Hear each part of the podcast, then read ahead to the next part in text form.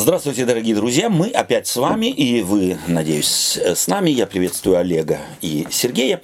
И мы, дорогие друзья, продолжаем наше рассуждение следующий, над следующим отрывком Священного Писания, э, написанное апостолом Павлом Галатам. Мы сегодня сосредоточимся на э, стихах с 21 по 31, 4 главы э, и посмотрим как апостол Павел, опять-таки возвращаясь к э, вопросу закон или благодать, э, объясняет еще одним э, для него, как мне кажется, важным прообразом или образом объясняет функцию закона и благодать прошлой беседе мы с вами э, посмотрели на лирическое отступление апостола Павла. Сегодня мы посмотрим э, и увидим, что апостол Павел хочет сказать, что тот, кто становится на путь закона, тот на самом деле попадает в рабство.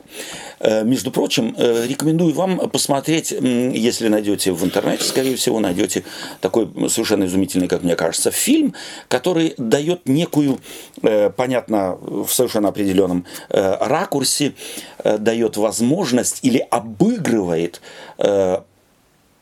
проблему рабства. Это фильм «Мандерли» котором главная э, героиня, Грейс попадает в э, имение, где добрых 60 лет с лишним спустя в Америке все еще господствует э, рабство, и она пытается рабов освободить и объяснить им принцип свободы. Посмотрите этот фильм именно в ключе послания апостола Павла, не без того, что, так сказать, там есть и совершенно определенные моменты, которые к этому не относятся, но вместе с тем – Посмотрите этот фильм, и он показывает на самом деле, что из рабства выбраться невероятно сложно, даже если эта свобода, так сказать, уже существует вокруг тебя. Мы тяготим к рабству, мы тяготим сами по природе э, нашей к тому, чтобы себя и других вокруг нас обставить целым рядом запретов, э, но запреты всегда требуют на самом деле полицейского, требуют судью, требуют тюрем, требуют охраны. Э, апостол Павел проповедует нечто, что ему открылось в Иисусе Христе, что на самом деле является абсолютной альтернативой к этому и безальтернативной формы жизни в нашем мире. Давайте мы начнем читать э, этот отрывок из послания апостола э, Павла, 21 стих по 24 первую часть 4 главы. Олег, можно тебя mm-hmm. попробовать? Будь любезен. Скажите мне вы, желающие быть под законом, разве вы не слушаете закона? Ибо написано, Авраам имел двух сынов, одного от рабы, а другого от свободной. Но который от рабы, тот рожден по плоти, а который от свободной, тот по обетованию. В этом есть иносказание. Спасибо. В этом есть иносказание. То есть давайте мы посмотрим, э, к какому примеру э, прибегает апостол Павел. Прежде всего, он начинает э, свое, свой этот отрывок каким, э, э, так сказать, оборотом речи, риторическим вопросом. Скажите мне, вы, желающие быть под законом, разве вы не слушаете закона? Что мы слышим? Вот этот текст или это предложение можно э, с различной интонацией прочитать. Какую интонацию предлагаете вы?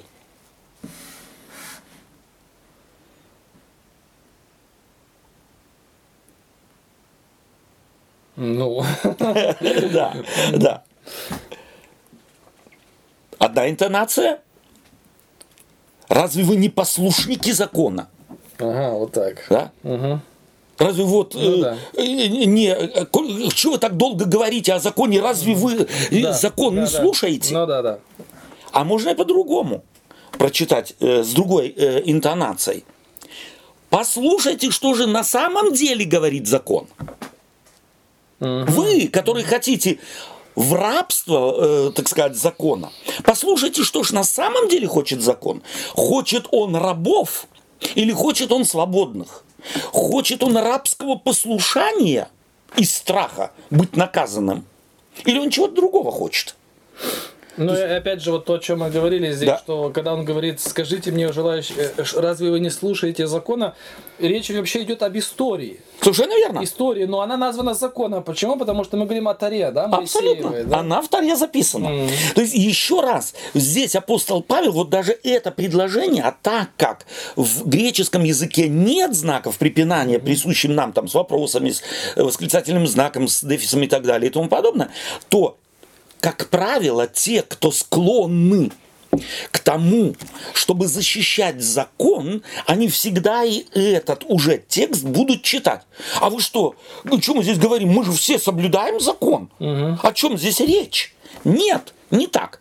Апостол Павел хочет сказать, давайте-ка мы прислушаемся на самом деле к закону. Или вы закона не слышите? У вас что, заткнуты уши? Давайте мы послушаем закон. И тут же он приводит историю из закона, то есть из Торы. И вторые.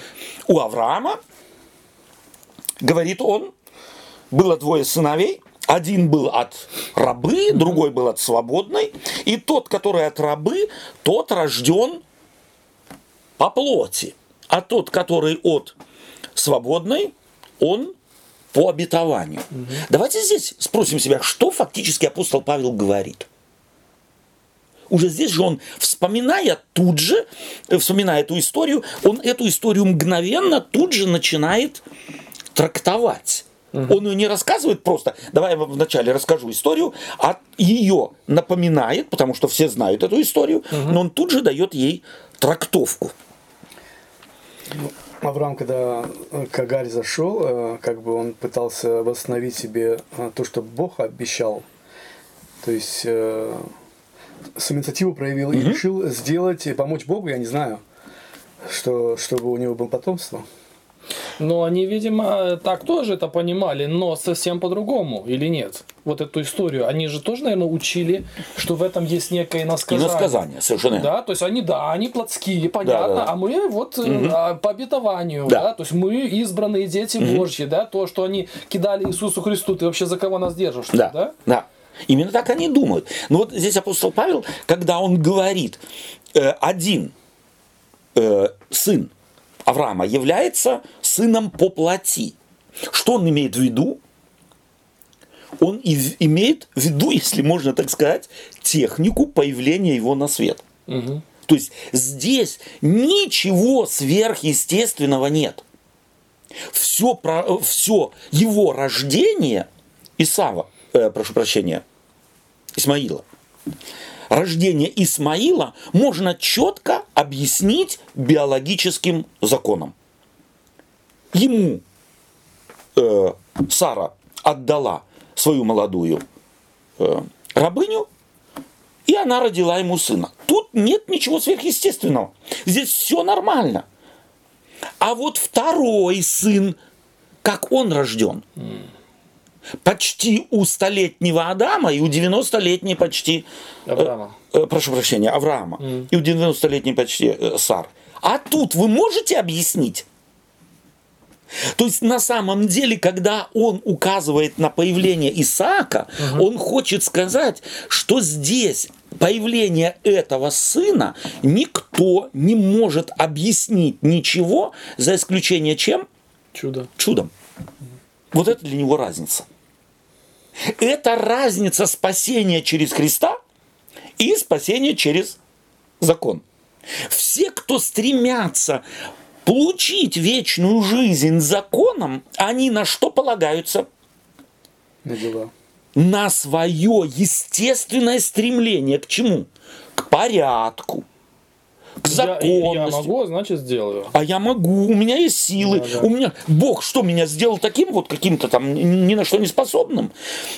То есть на самом деле те, кто призывали Галат э, к тому, чтобы обрезаться, а мы говорили уже, э, слово обрезание для апостола Павла э, является э, синонимом закона, они их к чему подталкивали? Отказаться от совершившегося в их жизни чуда и подменить его тем, что любой человек сделать может. И это тоже невероятно гениальный аргумент.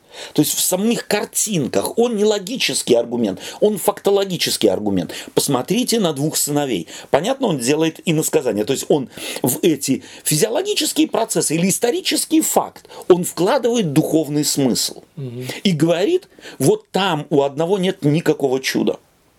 Но вы-то, помним аргумент э, начала третьей главы, одно только хочу знать у вас, через дела ли закона. Мы могли бы здесь сказать, вот каким образом появился на свет Исав. Э, прошу прощения, что я сегодня с, с Исавом? С Исмаилом. Каким образом он появился?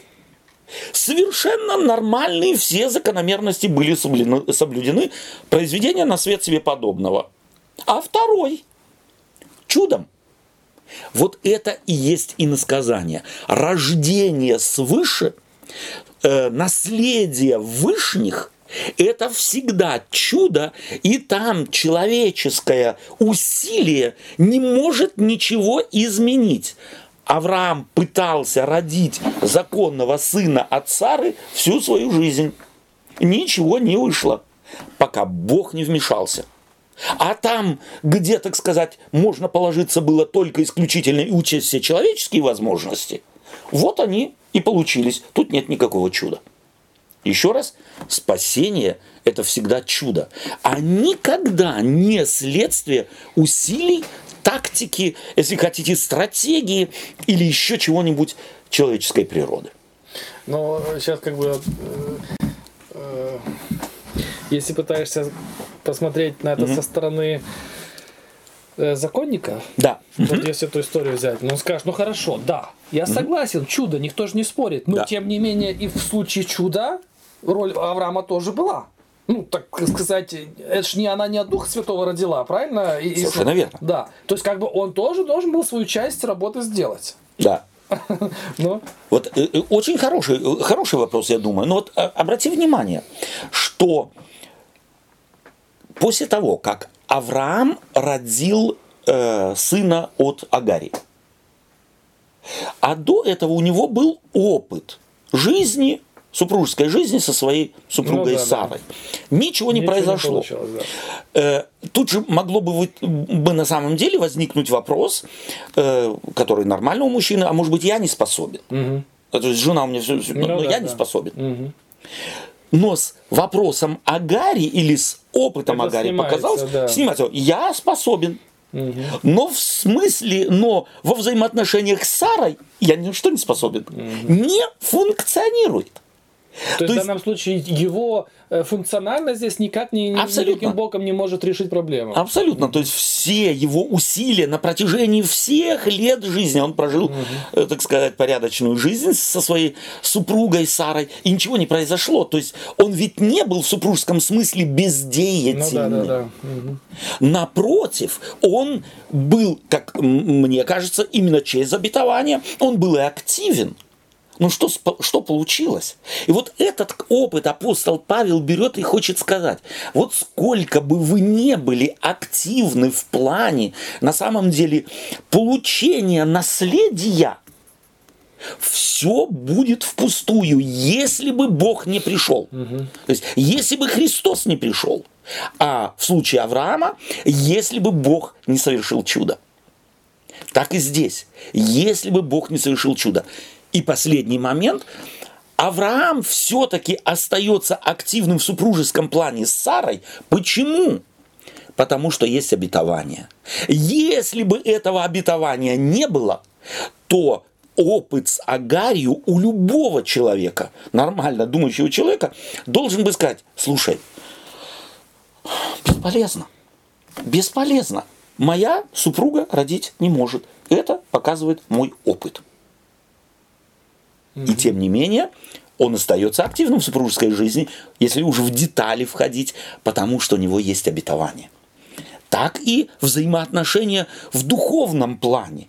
Кто-то активен не для того, чтобы а вследствие того, что есть обетование, вследствие того, что есть Христос, вследствие того, что Бог обещает нам или да, но э, в той же истории где-то они похожи, да, то, что сейчас Павел делает с Галатами, да. там является Бог э, Аврааму и говорит, стоп, подожди, мы же с тобой вроде бы договаривались, да? Совершенно Сейчас по памяти Да, просто да. вспоминаю. То есть он его тоже коррегирует, так сказать.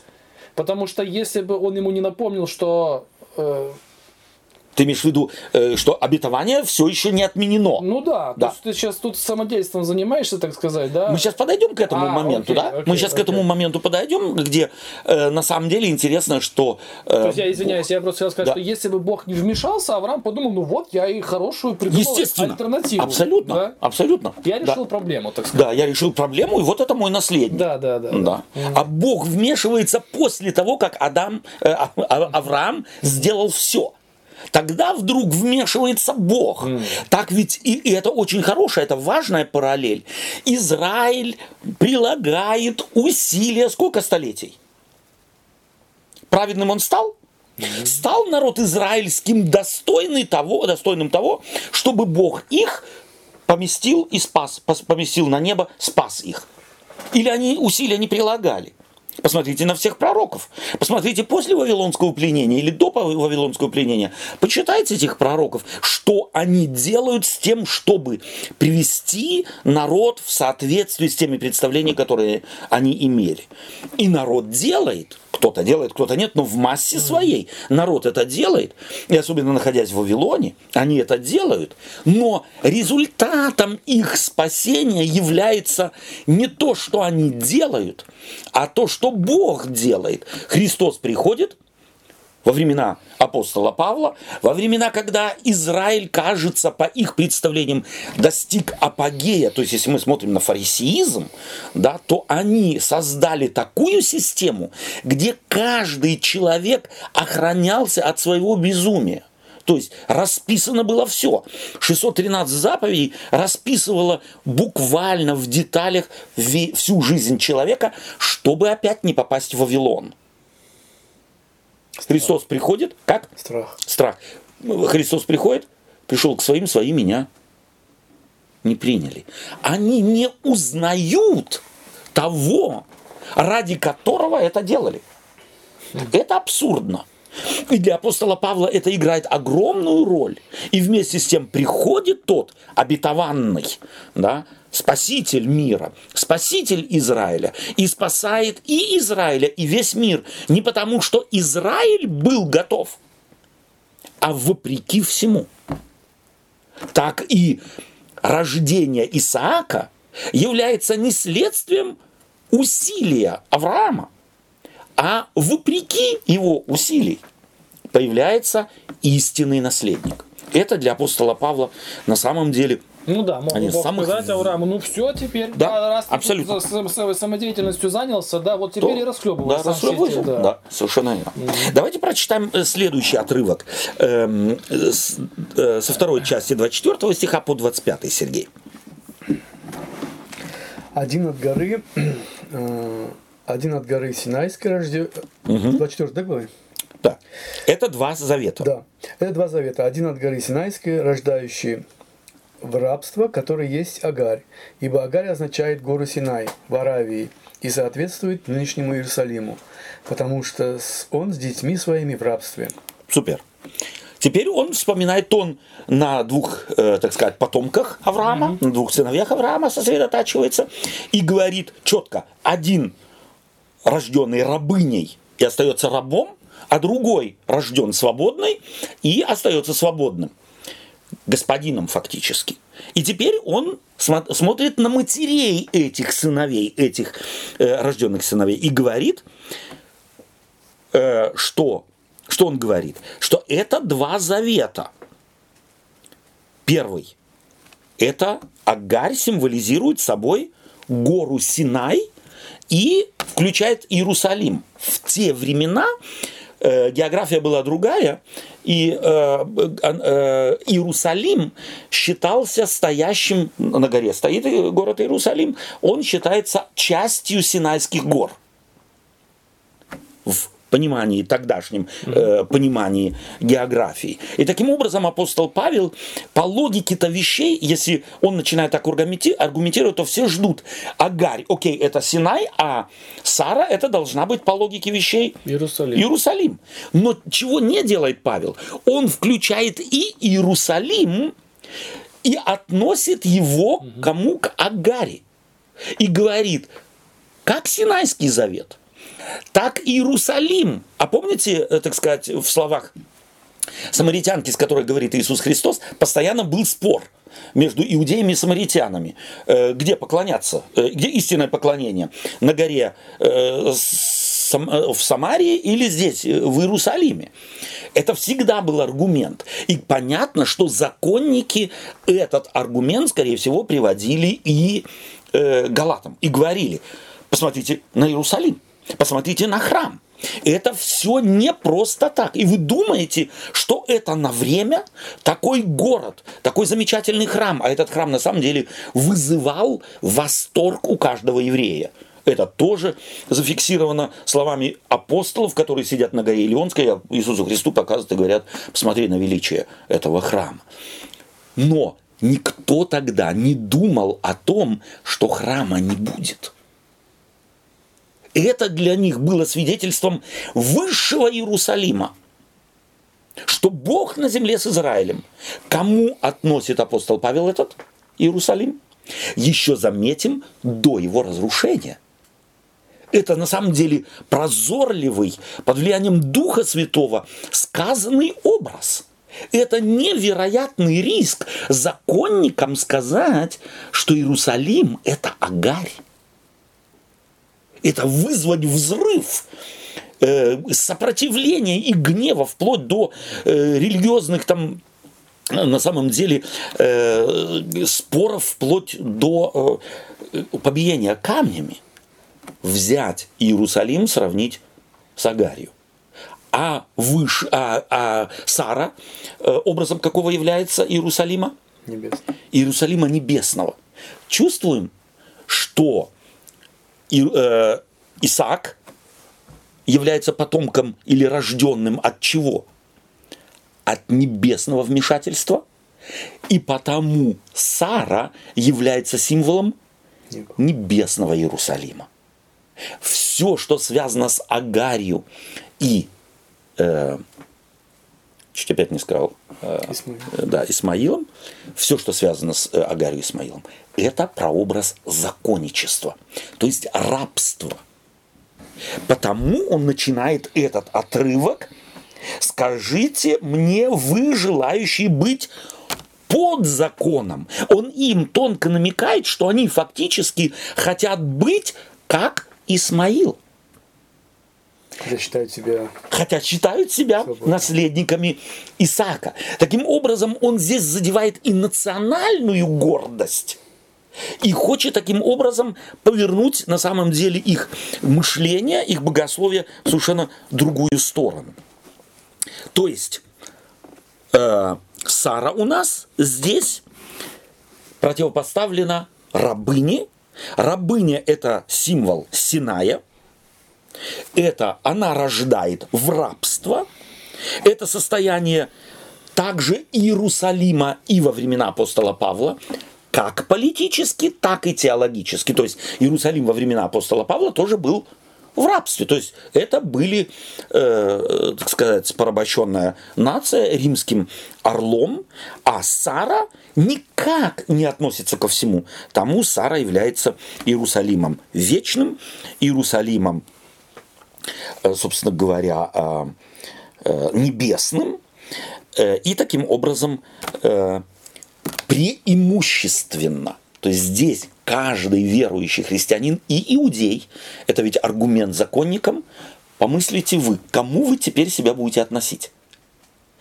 А если подумать еще и о том, что с Иерусалимом ведь связаны были, на самом деле, э, связано было действие в храме, все жертвоприношения, все, э, так сказать, э, левитские предписания и так далее и тому подобное, вместе с обрезанием и так далее, то в смысле связаны были? В каком смысле? Ну, в том смысле, что Иерусалим – это центр нации и центр религиозного, так сказать, э, богословия, угу. то есть религиозного, э, религиозной жизни. Ну, да, да. Там все с этим связано. Да, да, да. И если э, Иерусалим не только в политическом, но и в теологическом смысле, то все эти дела, которые там делаются, они все теряют смысл. Да. да. То есть что, чего достигает апостол Павел?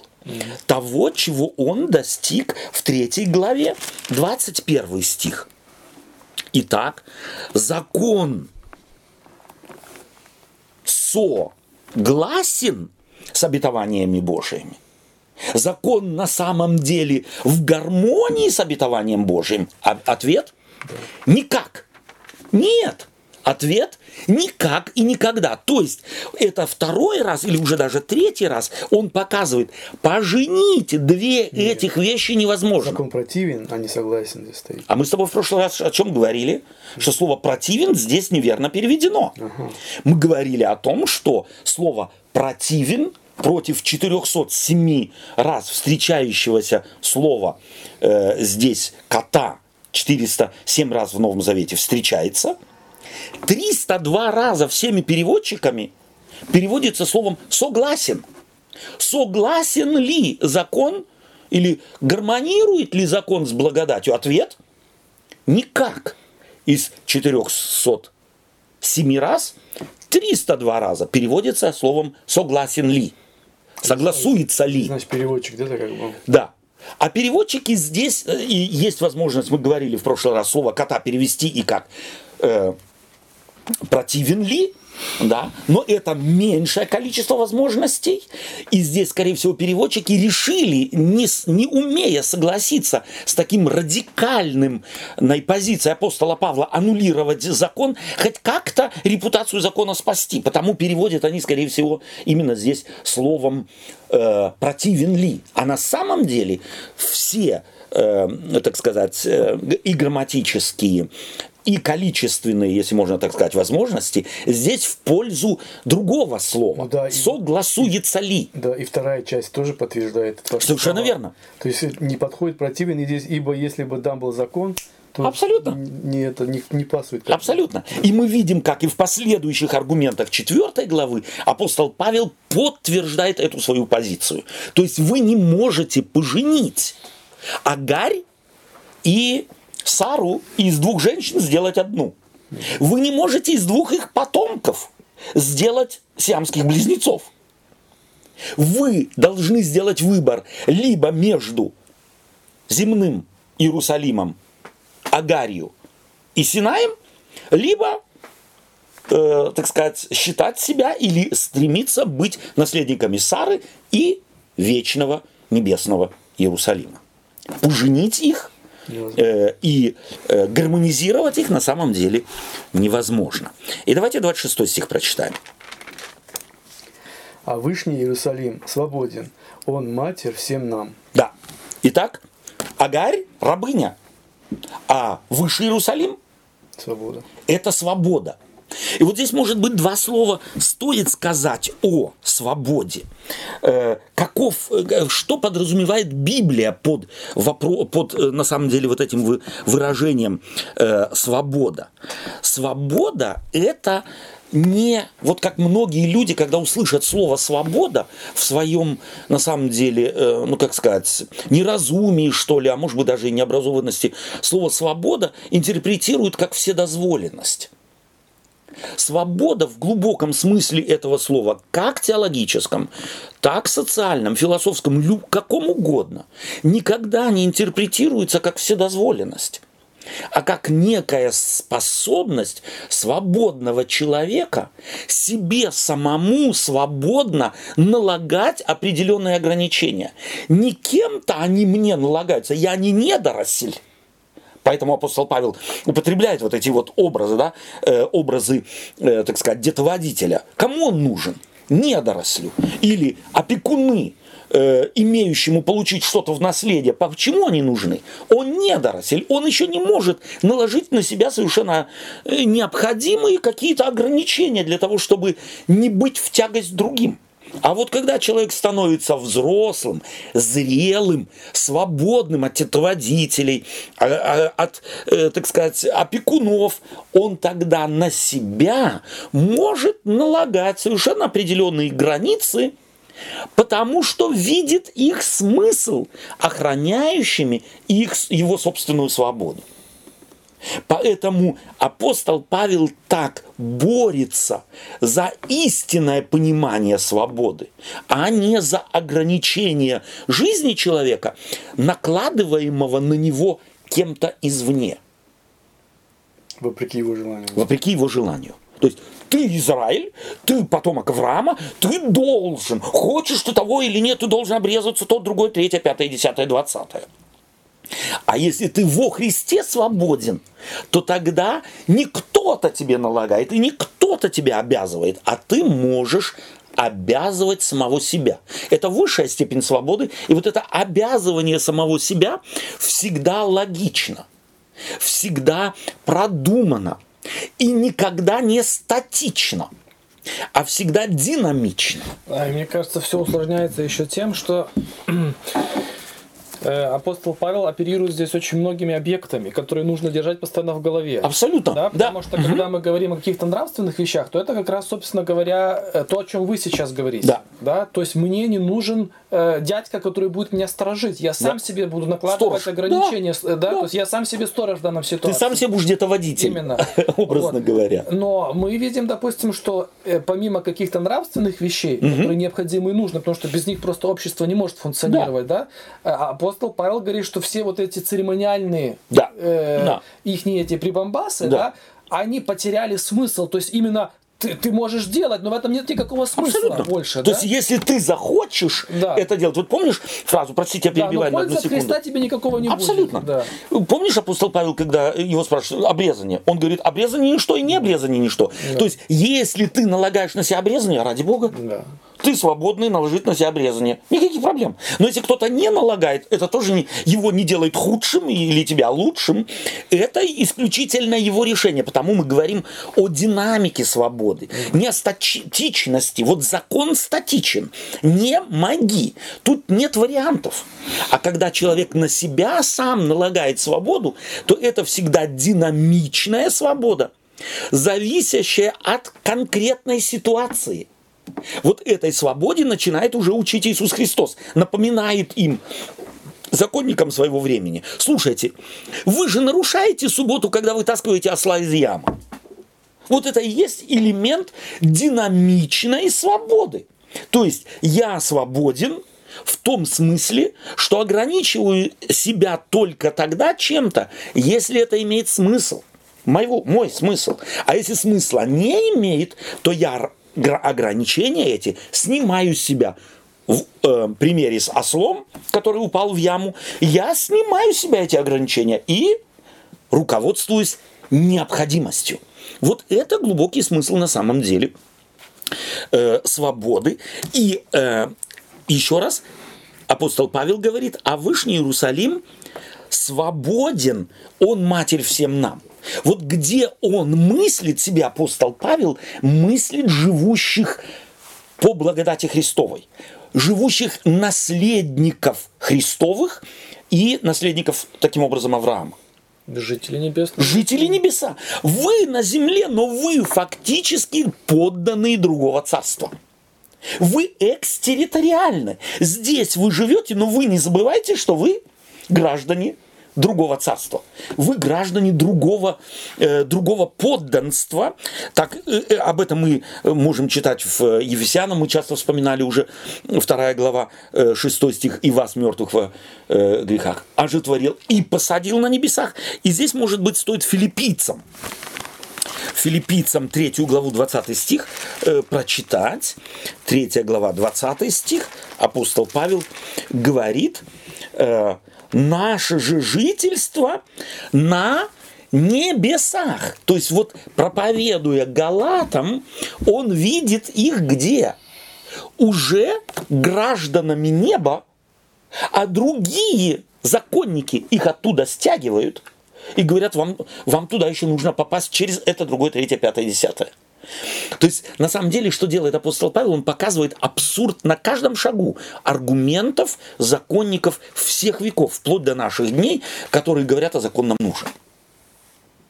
Да э, как спасительная сила, как лестница, которая э, на самом деле ведет человека э, в небеса. Давайте мы другой отрывок прочитаем, следующий с 27 по 28 стихи. Олег, будь любезен.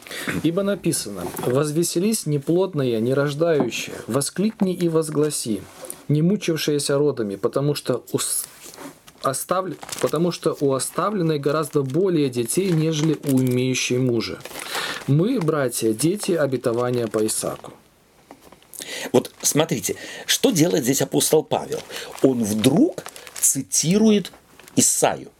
Исаия 54 глава, э, стих 1. «Возвеселись неплодная, нерождающая, воскликни и возгласи, э, не мучившиеся родами, потому что у оставленной гораздо более детей, нежели у имеющей мужа, говорит Господь». То есть вот здесь понять апостола Павла можно только, если мы вспомним, какой стих он цитирует. Исаю. Где находится народ израильский в этот момент? В плену. В плену вавилонском. Они себя считают, Израиль опять, женского рода в еврейском языке. И Израиль как нация считает, чувствует себя как брошенная, никому не нужная женщина – шансов на продолжение рода, в духовном смысле слова, на то, что что-то теперь из нас будет, никакого. Мы попали в такую кабалу, из которой нам не выбраться. Но так оценивает себя Израиль в Вавилоне. Но Бог обращается к этой женщине Израиль и говорит, нет – то есть ее плодовитость, выход из Вавилона, это следствие чего? Вследствие того, что Бог говорит, нет, не думайте о вас так. У вас есть будущее, и у вас будет потомство. На этом все не закончилось. Почему? Господь говорит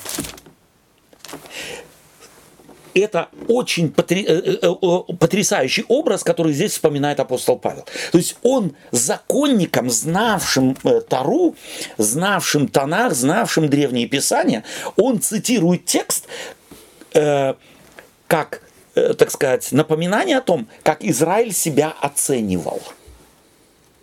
Если бы там не был Господь, вас сегодня не существовало бы, как нации. Так фактически, когда смотрит на себя любой человек вне Христа, то у него шансов на будущее нет никакого. Но если он слышит голос к нему обращенный, Бога, дающего ему шанс в безвыходной ситуации, в которой он находится, то тогда все звучит совершенно по-другому. Тогда можно радоваться, тогда можно так сказать, руко, рукоплескать, тогда появляется надежда. Опять, не вследствие того, что вы хороши, не вследствие того, что вы как-то выбрались уже на край, так сказать, э, границ Вавилона, а теперь я прихожу и избавляю вас. Нет, вы по уши находитесь в беде. Вы по уши находитесь в рабстве. И это рабство побеждается не вами, а Господом. Это исторический факт.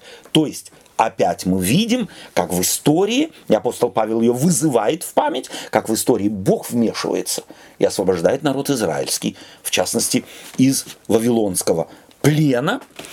Э, и таким образом, э, да, и опять здесь можно, э, может же возникнуть вопрос, почему они попали в Вавилон? Потому что были грешниками. Это же, собственно говоря, объяснение и самими израильтянами своего, своего, своей позиции. Что, они теперь стали безгрешными? Нет.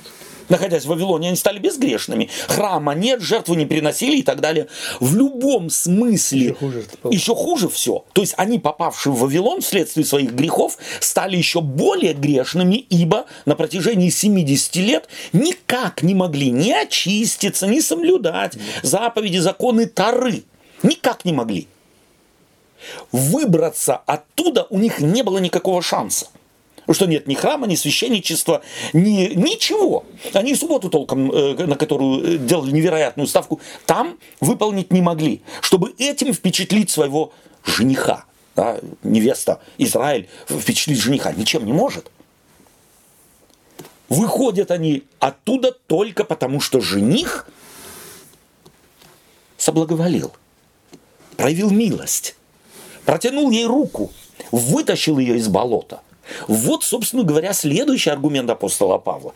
Посмотрите в историю, на ней научитесь. Если вы уже, галаты, не можете делать выводов, выводов из вашего духовного опыта, то послушайте и посмотрите на историю Израиля, кто вытащил их за уши из того болота, в котором, в котором они находились. То есть, а здесь, если мы читаем Исаию дальше, это 53 глава, это некто берет вот 53 главу мы же всегда читаем уже как христиане, да, как, э, так сказать, как исполнившееся пророчество. А если учесть, что ее нужно читать глазами, на самом деле, Израиля в Вавилоне находящегося, кто поверит слышанному от нас и кому открылась мышца Господня? Вот вы, ты, невеста, в этом э, в, в рабстве находишься. И тебе говорят, у тебя будет потомство, и у тебя есть будущее. Кто этому может поверить? Потому что ничего не изменилось в твоей истории. Ну, как и Авраам не верил, что там что-то... Абсолютно. Будет. То есть мы чувствуем, как эти образы на самом деле один лучше другого и один впечатлительнее другого. Его просто можно, э, эти образы почувствовать, но приходит некто, кто берет грех этой невесты, нечестие этой невесты берет на себя и таким образом спасается. То есть вот эту 53 главу израильтяне в Вавилоне слышали совершенно другими ушами. Бог спасает их. Бог берет их грех и его нейтрализует еще задолго до пришествия Иисуса Христа. Еще пройдет добрых полтысячелетия, грубо, пока исполнится это пророчество де-факто. А там это было, так сказать, надежда и только проповедь. Они могли только верить в то, что проповедовали апостолы. И 29 стих. Нет, 28. Да, 28 и 29. Мы, братья, дети обетования по Исаку. Но как тогда рожденный по плоти гнал рожденного по духу, так и ныне. Так, что делает теперь апостол Павел? показывает им, смотрите, сложите 2 плюс 2. Да. То есть он фактически напоминает им историю. А история записана опять где? В законе. То есть на самом деле э, э, Исмаил издевался над Исаком. И это, собственно говоря, э, может быть, э, может и... Э, давайте-ка мы просто этот отрывок прочитаем, Бытие, 21 глава, стих 9. То есть это на самом деле стоит воскресить просто в памяти. 21 глава, 9 стих. Здесь говорится, и увидела Сара, что сын Агари, египтянки, подчеркивается, да, которого она родила Аврааму, насмехается. Над кем? Над Исаком. Угу. Там стоит слово «насмехается». Он старше, он сильнее. Как апостол Павел это передает? Словом гнать. Угу. Он берет это слово, гипертрофирует, он его усиливает и говорит, как тогда раб, сын рабыни гнал господина свободного. Ну, это, да, это же, в принципе, как бы понятно было, потому что он же принял его, правильно? Ну, естественно. А значит, он наследник. Естественно. Не тот должен быть наследник, а этот должен да. быть. По закону тогда. По закону, и это означает, что если там что-то, то потом бы, понятно, выяснялись бы отношения по-другому. Очень долго. Да. И очень долго. Mm. То есть, на самом деле, если бы не опять благодать, mm. потому что по закону наследником должен был быть кто? Исмаил. Исмаил, однозначно. И потому он себя и ведет, э, так сказать, как господин. Он себя ведет свободно. Э, он тот, кто определяет, что и как. И потому апостол Павел здесь употребляет этот образ и говорит, как там тот вот гнал сын рабы гнал сына свободного. Так и сегодня. То есть он таким образом делает маленький намек. Слушайте, вас-то законники тоже насилуют. Они ж на вас страх нагоняют. Они хотят вас оторвать от меня, они хотят оторвать вас от благодати, они хотят оторвать вас от Христа. Вы чувствуете, что вы гонимы. На вас оказывают давление. Законничество не может без давления. Законничество без давления не имеет никакого смысла. Это характеристика законничества. И так апостол Павел почти психологически показывает им здесь действие закон, законников, э, которые, собственно говоря, позже э, или во все времена, э, так сказать, и обнаружится. Ведь апостол Павел сам был законником, ему легко было почувствовать разницу между им теперешним, пишущим послание к Галатам, и им стоящим и караулищем одежды тех, кто побивает Стефана. Он чувствовал эту разницу или нет? Он мог почувствовать, какие мотивы там у него играли роль определяющую, и какие мотивы у него играет здесь роль. Там он использовал насилие и просил усилить их. Усилить их. Да? Взял бумаги соответствующие в Иерусалиме и пошел гнать. То есть он знает, как функционирует психология законничества и законников, и потому здесь указывает и на то, что делают уже с галатами, принявшими Христа, те, которые хотят их привязать к закону. И здесь может быть, на самом деле, чтобы не было голословно, давайте посмотрим просто первая глава послание Галатам, 7 стих, которая, впрочем, то есть они проповедуют вам иное Евангелие, которое, впрочем, не иное, а только есть люди, смущающие вас и желающие превратить благовествование Христова. То есть превратить, перемесить, перекрутить. То есть за этим всем скрываются динамические глагольные формы, которые подразумевают некое усилие, э, за ними скрывающееся. Или пятая глава, мы еще к ней дойдем, стих седьмой. Вы шли хорошо, кто остановил вас. Здесь глагольная форма предполагает некое усилие, которое должен приложить останавливающий. Таким образом, он еще раз хочет показать, что вас гонят. И вы этого не замечаете. И здесь в вашей христианской духовной жизни повторяется все то, что буквально имело место в жизни Исаака. Он был сыном обетования, но был гоним. И он никак не мог претендовать на наследие, но стал наследником вследствие чуда. Потому что если уже по закону, то ему ничего не причиталось. А, кстати, это же тоже, ну да, под как эти потом два брата, помните? Там тоже... Исаак и Исав, э, то есть э, Иаков и Исав? Да, да. тоже. Совершенно Ну, по, как он может стать этим главным? главным. Ну, все против него. Абсолютно, да? абсолютно. Все попытки, так сказать, не увенчались успехом, да, сослан на чужбину, а тем не менее в итоге... Да. Или 17 стих этой же 4 главы. «Ревнуют по вас нечисто, а хотят вас отлучить. Что они делают? Они хотят отлучить. Они опять, то есть здесь вот э, глагольная форма, подчеркивающая вот то насилие, о котором апостол Павел здесь говорит в 29 стихе. Все это дела плоти, преследование, насмешки, э, и утрирование и так далее. Это все результат законничества. И давайте последние стихи с 30 по 31 прочитаем. Что же говорит Писание? «Изгоню, изгони рабу и сына ее, ибо сын рабы не будет наследником, вместе с сыном свободной». Итак, братья, мы дети, не рабы, но свободные. Теперь он говорит, что же говорит Писание? А кто фактически говорит, если мы читаем этот текст? Сара. Сара. Она говорит, выгони его.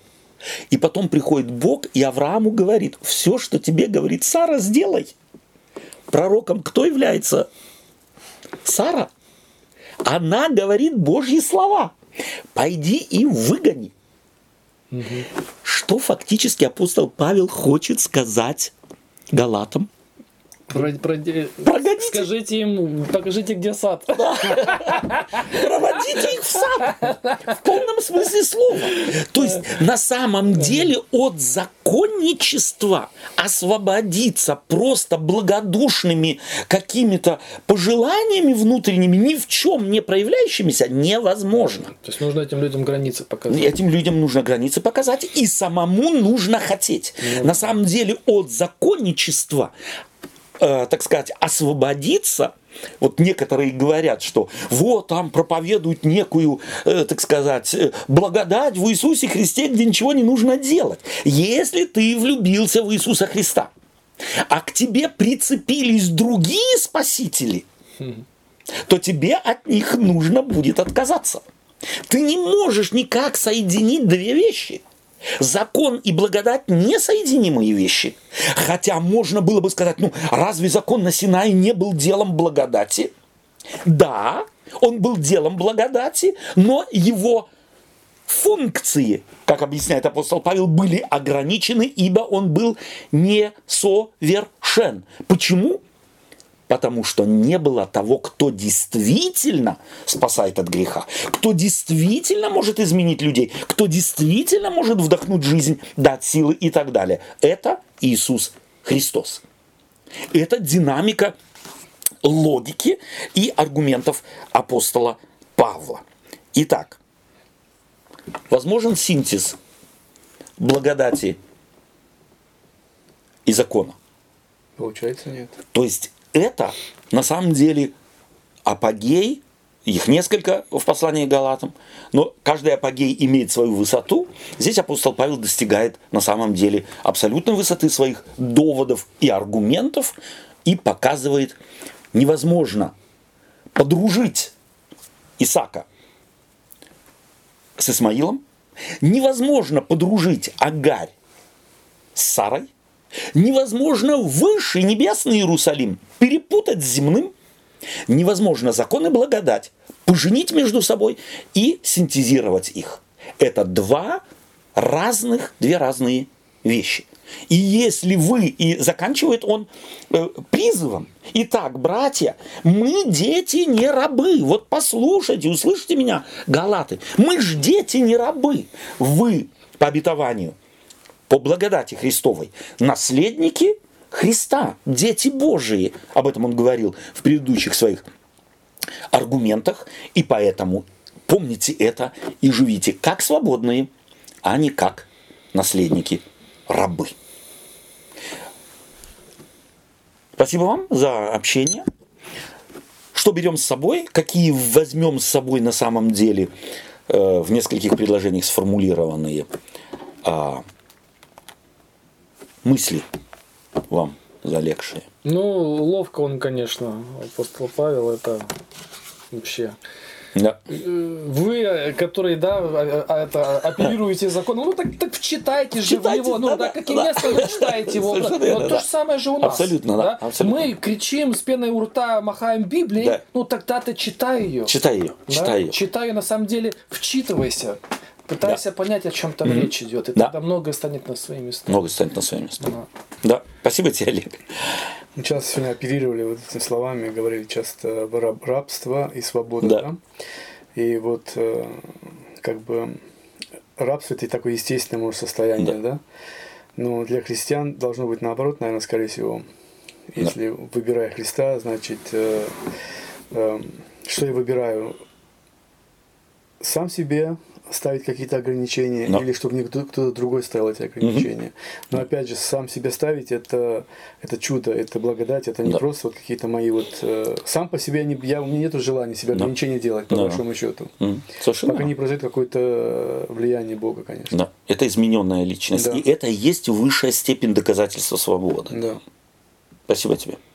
Спасибо тебе, Олег. Сергей. Дорогие друзья, спасибо вам за внимание. Мы заканчиваем сегодня нашу беседу, чтобы встретиться в следующий раз. Итак, давайте мы, может быть, я присоединюсь к выводу э, или такому эмоциональному э, заключению, которое Олег сегодня э. Ну, читайте же Библию. Давайте учиться читать э, Библию, как читает ее э, апостол Павел, на самом деле вглядываясь в детали каждого на самом деле текста, слова.